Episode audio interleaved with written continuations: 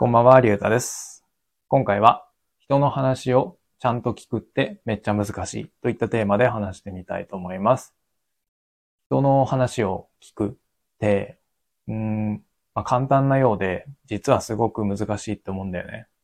そう。でも、まあだからこそ、話をちゃんと聞くっていう行為ができれば、まあそれは、うんと、良好な人間関係を築いていくにも、えー活かせるし、まああとは、こうビジネスとかでも、こう、何、役立てられるっていうふうに思うんだよね。そう。で、まあそもそもさ、なんでこう話を聞くのが難しいかっていうと、うん、なんかこう相手の話を聞いてる途中に、なんか自分でもこう話せそうなことがあるとさ、なんか、うん、どこかさ、この話題を何横取りしちゃうじゃないけど、話を遮って自分の話をさ、しちゃったりとかするじゃん。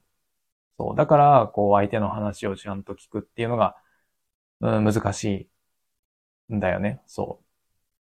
じゃあなんでこう、うん、人の話を遮ったりとかして、まあ自分の話をしちゃうかっていうと、まあそこにはこう人間の根源的な欲求っていうのがあるからなんだよね。そう。で、まあこの前、えー読んでた本で、人は感情で物を買うっていう本があるんだけど、まあその中にその根源的な欲求は何かっていうのが書かれてて、で、それは何かっていうと、人は自分のことを分かってほしいっていうのが、その大元にあるらしいんだよね。そう。まあそういう気持ちがあるからこそ、うん、相手の話を聞いてる途中に、こう自分が話せそうなことが出ると、あ、それ自分もあったんだよ、みたいな。わかるわかる、自分もそうだったんだよ、みたいな。うーん、そう。だから相手のことを聞いているようで、自分も同じ出来事があったんだよね、それ分かってみたいな。うん、ちょっと説明しづらいけど、うん、そういうことがあるからこそ、うんと、遮っちゃう。途中で止めちゃう。だよね。そう。でもそこでぐっとこらえて、相手の話をしっかりと聞くことができてこそ、まあ、ちゃんと聞くっていう行為、うんだというふうに思うんだよね。そう。で、うんと、そう、ちゃんと聞くことができれば、あと、うーん、何人望もこう、得られるというか、なんか信頼されていくっていうふうに思うんだよね。そう。なぜかっていうと、うん、その、さっきも言ったように、その根源的な欲求はさ、自分のことを分かってほしいっていう気持ちなわけじゃんそう。だから、うん、そういうふうに、その何さ話を遮ったりとかせずに、ちゃんと聞くことができれば、あ、この人は自分のことを分かってくれてるんだ、みたいなさ、ことになるじゃんそう。そうすることで、こう、信頼とか、こう、人望とかっていうのが、こう、得られていく。うん。そう。だよね。そうそうそう。だから、うん、ちゃんと聞いていくことで、まあ、良好な人間関係っていうのが、まず、こう、築けていけるわけじゃん。そ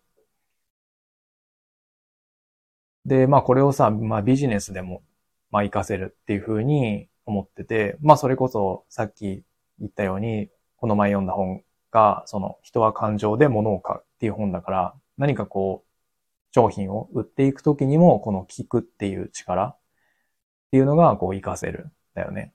で、この人は物、ん？人は感情で物を買うっていう本の中には、その、人の話を聞くときのレベルには、こう、4段階あるって書かれてて、まあ、レベル0を含めると、まあ、5段階なんだけど、まずレベル0っていうのが全く聞いてないっていう状態。まあ、これはまあ、いいとして、で、まずレベル1が話をジャッジしながら聞いている。うん。だから相手の話を、うん、何、判断したりとか、うん、これはこうだな、みたいな感じで聞いてるってことなのかな。うん。で、レベル2が相手の言葉をそのまま聞いてる。うん。で、レベル3が相手の背景、意図、信念を考えながら聞いてる。うん。で、レベル4が相手の感情を共有しながら聞いてる。っていう感じそう。で、レベル3の、まあ、相手の背景、意図、信念を考えながら聞いてるってやつと、レベル4の相手の感情を共有しながら聞いてるっていううーレベル？うん、その二つのレベル、レベル3とレベル4は、こう相手の立場に立って聞いてるんだよね。そう。だから相手はどんな考えなんだろうかとか、どんな意図なんだろうかとか、どんな気持ちなんだろうかとか、そういうことを考えながら聞いてるんだよね。そう。ってことはさ、こう相手のその根源的な欲求である、その自分のことを分かってほしいっていうのがさ、何？うん、聞くときに相手の立場に立ってるわけだから、それを、うん、満たしてるというか、満たそうとしているわけじゃん。そう。だからそのレベルにまでなると、うんと、あ、この人は分かってくれてる。信用できる。ってなるし、うん、そこで、うん、何か、何？うん、ものを、うん、ものとかサービスとかを、こう、売っていくみたいな流れになれば、うん、じゃあ買おうみたいになると思うんでね。それはなんていうの、信頼してるっていうか、うん、この人は私のこんな悩みを分かってくれてるんだ。あ、それを解決するには、あ、この商品がいいんだ。じゃあ買おうみたいなさ、なんか、なんていうの？そういう分かってくれてる、そうそう、それが欲しかったの、みたいな。そういう流れでこう、うーん、物とかサービスを買うような流れになると思うんだよね。そう。まあこういうふうにビジネスでもこう聞くっていう力がまあ活かせるから、まあだからこそ、こう自分を分かってほしいっていう気持ちが、その何？こっち側っていうかさ、うん、自分側にもあるからさ、なかなか難しいけど、でもそれをぐっとこらえて、相手の話をちゃんと聞く、相手の立場に立って、こうどういう思いで、どういう感情で、うーん、いるのか、みたいなことを考えながら聞くことができれば、うん、人望も得られるし、うん、時にはさっき言ったみたいに物を売ったりとか、うん、する時にも、こう役立てられる。